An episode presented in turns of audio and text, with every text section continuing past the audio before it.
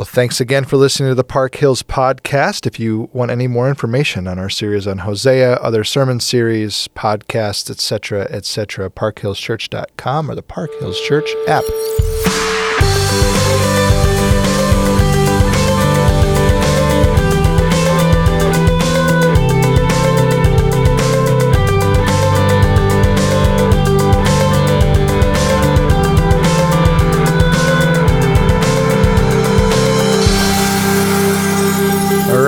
Pastor Rich. Hey, Chris, how you doing? I'm good, man. How are you? I am fine. Wonderful. So, we're going to talk about a super fun topic today. God's judgment? Yay! I I think it's one of the things that we wrestle with throughout Hosea. I know that in Sermon Team we wrestled it a bunch. I know it's one of the topics that you and I have riffed on a few times, just sort of uh, asking the question do we understand what this is? Do we understand what this is? I don't think we know the answer ever. So, at least conclusively, in some of the things that we might talk about today. So, I'm going to throw this to you. How are we to wrestle with God's judgment overall, and how would how do you sort some of that out? Yeah, and this is a huge topic because, as you said, we, we covered it in Hosea, uh, but we also covered it in Ezekiel. And then when we went through the Bible in a year, we had all of the Old Testaments, and it just seems like you get into this uh, this mode of judgment and judgment and judgment and Right. judgment, um, which tells me it's an incredibly important topic for, for God, right? He's concerned about his nation, he's concerned about his people. He has a tremendous amount of patience. Yes. But then at some point, he says, I've had enough. right, And then all of a sudden you find judgment coming in various forms. right. Yeah. One of my professors talked about it as the the balance of judgment. There's a certain amount of sin that the Lord will allow nationally, and then at some point it just tips and it's over. And I remember we mused about that idea with you know America in the future. What what will be the tipping point for our sin?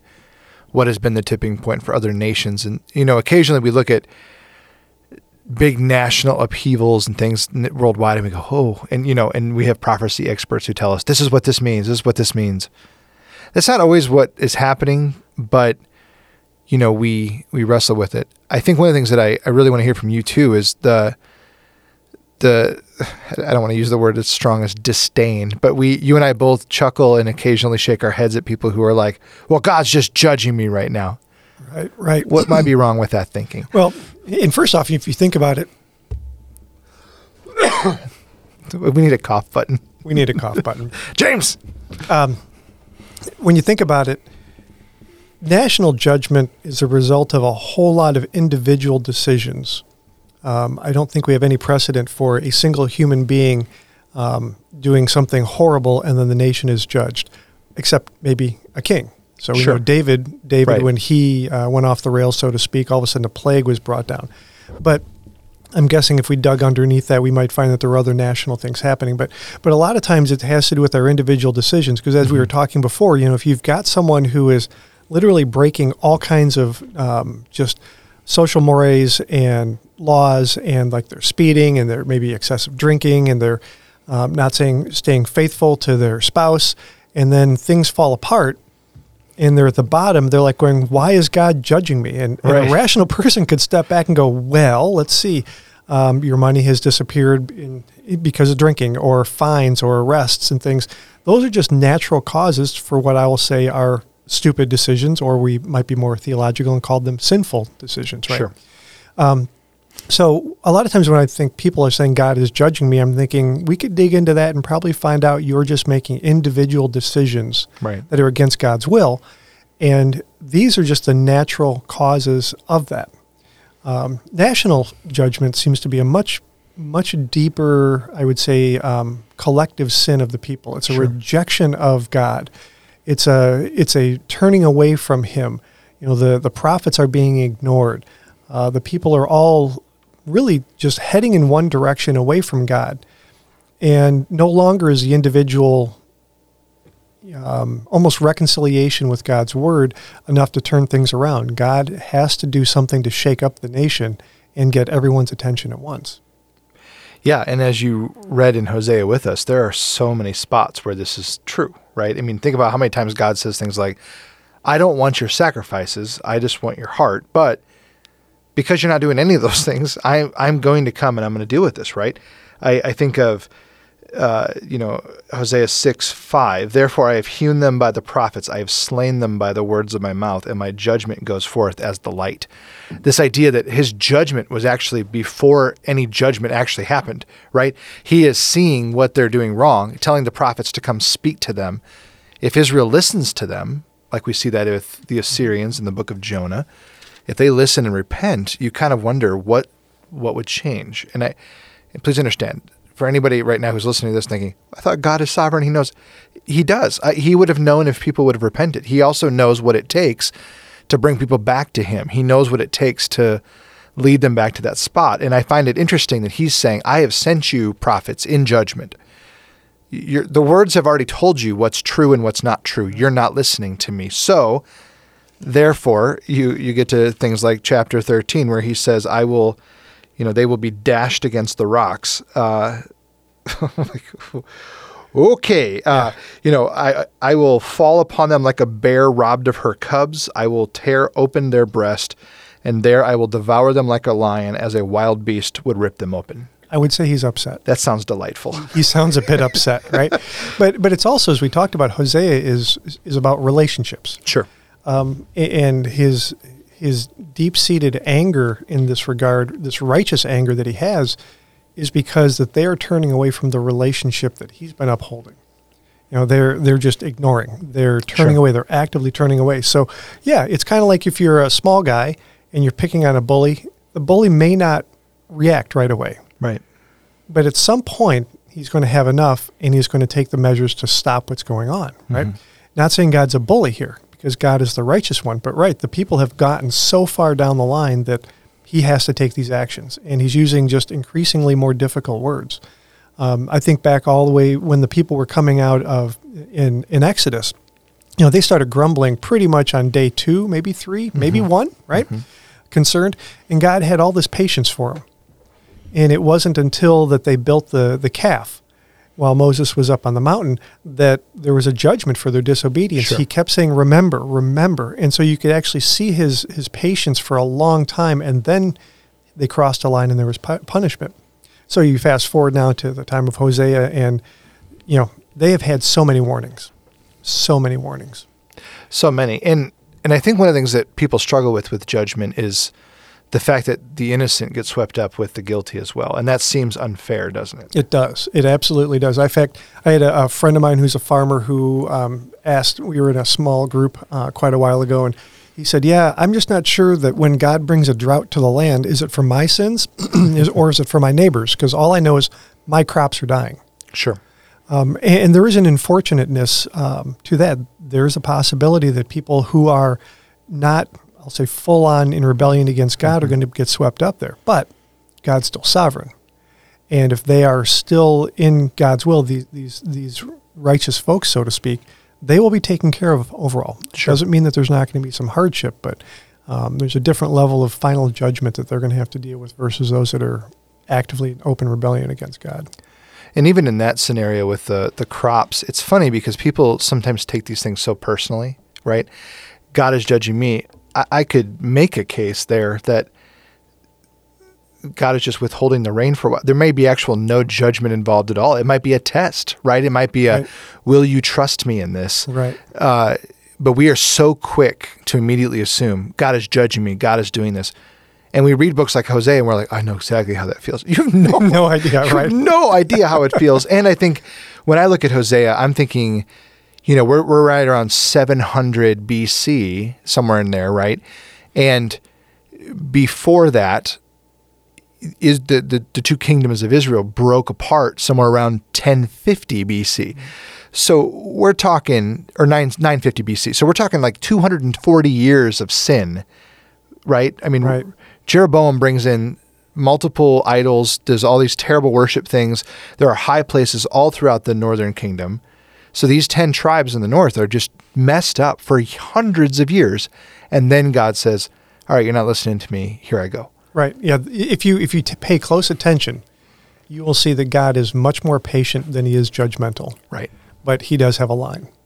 And, and, Totally. And the the crazy part is because if if I was God, I would just wipe them out. Oh yeah. I mean, like I've had it. I am done with you. We are we are over with this. I'm going to go find somebody else. Good thing I'm not, because he, in the midst of his judgment, is all about I'm doing this so that I can call you back in relationship. He, it's almost like he's like I'm going to shock you to a level that you you, you may have overlooked that I even have that ca- capacity to do sure. in order to bring you back. Because I'm, I'm even thinking, in, you know, in Hosea um, 11, 6, he says, The swords shall rage against their cities, consume the bars of their gates, and devour them because of their own counsels. Right. My people are bent on turning away from me, and though they call out to the Most High, he shall not rise them up at all. He's referring to the gods that they are repla- have replaced him with. And so, in some regards, this is the land he gave them Yes. that he's now going to destroy, which seems crazy. Yes. But that's the depth he'll go to so that they would come back. Right. Well, and you think about that, that, that really leads us into the, the bigger context within Scripture of God's judgment. We have always heard, at least I've always heard, I'm sure you have too, so I'm making an assumption that I shouldn't make, but we've grown up listening to people say things like, well, God's just judging me, God's doing this, or this is why God is mean, God is an angry, vengeful, mean, you know, judgmental God, or Christians are hypocrites. All they're talking about is this this God of love, but He doesn't love everybody because some people are starving. And you go through this, and I, I'm like this myriad of things that they're dealing with. When you dig into the actual story of Scripture and see what's happening, judgment is happening all throughout, but it isn't always what you expect, mm-hmm. right? I mean, in Genesis two, God says, "If you eat from this tree, you will die," and then in Genesis three, they eat from the tree and they don't die Right. he he actually brings animal skin forward to cover them up with better clothing. If we're reading that story right, or at least uh, at least what I think is right, he just sacrificed two animals to cover their sin, Right. For something that the animals didn't do, so to speak. Right. which which sets something Yeah. up for the rest of the story. Is like there's always a way out. There's mm-hmm. always some way type of sacrifice. There's always some type of repentance. There's always this thing that God is saying, "I will I will redeem you. I will do this for you. My judgment is true." but there's always a, a way to, to repent. There's always a way to, to come back to Him. And what I find in Romans 1 and elsewhere in Scripture is this idea that God just lets us have what we want, even as it goes too far, right? He lets them worship idols to the point where now He's got to deal with them on an extreme level. He also sent prophets to them, trying to wake them up. And then I read judgment sometimes uh, along this same line is think about all the people who are- faithful in Israel who are asking that God would clean the nation up. How else is he going to do that if it's not through judgment right. like yeah, this? something has to happen. And even again, back in Hosea, he says when he's talking about uh, the judgment, he says, "My heart recoils within me; my compassion grows warm and tender. I will not execute my burning anger." I mean, he's already in the midst of saying he's going to destroy. He's already pulling back from Right. what he he could and has the right to do because he actually loves the people. Right. He wants them to return. But yeah, when you take it to a, a personal level, it doesn't feel good in the middle of judgment. So yeah, we've got to find someone to blame. Right. Um, and I think that's where people get crossed up. They'll take a look at the national judgment, personalize that to themselves, and I would go first off, you're not living in whatever time period we're talking about, so you don't even understand the context um, that they're going through. But you can't personalize the judgment against Israel that's recorded in Hosea as your own issue. You know, Right. You've got your own things going on, um, but that's that's where you have to personally dig in and go, what what am I doing? What's happening? Is are the the negative consequences around me a result of my act, Mm-hmm. actions and take responsibility for those? Sure. It's entirely possible, though, and those that's the easier case, that you're actually doing okay, and something bad happens, Yeah. an illness, a car crash, and then how do you deal with that, right? If only there was someone in Scripture who doesn't deserve judgment in any way, but would take on judgment on behalf of someone else and then not complain about it, not whine about it, That'd Just- be amazing. just take it on and deal with it and then redeem everyone because of it. If only. Wouldn't that be so great if if Jesus, right? right. I, I'm thinking if it would be anybody, I'm thinking his name would be Sounds Jesus. like Jesus. Right. Right. Yeah, and I think when I look at even the moments in my life where I've thought, God, are you judging me here? The more I've matured in my relationship with Christ, I'm less blamey toward God and more, if that's even a word, and more looking at myself going, how does Jesus respond in these moments? And how can I respond like him? Right? If there is a great need, you know, let's say tomorrow a massive fireball falls out of the sky and begins to burn Freeport from the edges all the way. You're, you're just a massive wildfire starts. It would be hard to believe that there's not something colossal, co- you know, cosmic right. going on here. That God is judging us for some reason. Ironically, people in cities that are worse than Freeport would be looking at us, going, "Whoa, what did they do to deserve it?" It it might have something to do with us. It might have nothing to do with us. But regardless, as we deal with that, our response shouldn't be, God, why would you do this? It should be, God, what do you want me to do? How do you want me to respond? How do you want me to fix this problem? How do you how do you want me to meet people in their need and help them out? Right, because when I when I have taken a look, and you've done the same thing. We've had a lot of time to counsel with people and, and just talk with people and think about things like right. this.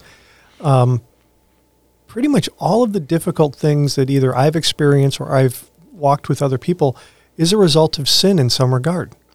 And it may not be that individual's sin. You know, they may be relatively incident or innocent in that particular incident, but it's someone else's sin. And, and right. so when you kind of pull it back and go, what are what's the root cause here? You go, it's sin. Yeah. Sin is all over the place. I mean, that was the root cause of the judgment on these nations too, right? Right. It's the problem of sin. And like you said, if we only had someone who could take care of that problem. Only. And if only he were going to return one day and take all of that sin away and fix the problem once and for all. That would be amazing. Man, what a cool story that would be if, if it was there. So, all this to say, you know, this is a fun little meandering conversation. These are the kind of things that we do on occasion as we prepare for sermons or, or do other things. We're just kind of going, asking some of these questions. But I, I want to make sure you hear this from us loud and clear. If you are struggling right now, if you feel that you're being judged in a severe way, if you are suffering through something major, maybe you had a diagnosis, maybe your sin has caught up to you and you are dealing with the repercussions of court and or family implosion and you're going what do I do? God is still with you. He's he will walk through this with you. It's time to reach out to him. It's time to let him lead you and guide you. We're not minimizing your pain. We're not saying that it's not really God's judgment. We're more just saying be careful with what you believe is and isn't God's judgment. With that said, our God is a merciful God, and sometimes I've even seen, I know you have too, He uses even those moments to guide us to a better spot. Mm-hmm. How many times have people reached the bottom? They just go, I can't pay these bills, or I, this court fee situation is way out of hand, or I'm going to jail and I can't fix my problem got to need help. And he doesn't take them out of that situation. They go to jail or they do whatever, but he uses that even to fix them and to bring them back to where they, they they're supposed to be. So sometimes when we freak out about judgment, we should maybe just back away a little bit and go, God, what are you teaching me? What do you want to do with me? Amen. Any other final thoughts, Pastor Richard? Um, I guess you know we've we've kind of joked about if only there was someone who could take this away. But honestly, it's all about Jesus. That's where you got to land. It's already been done.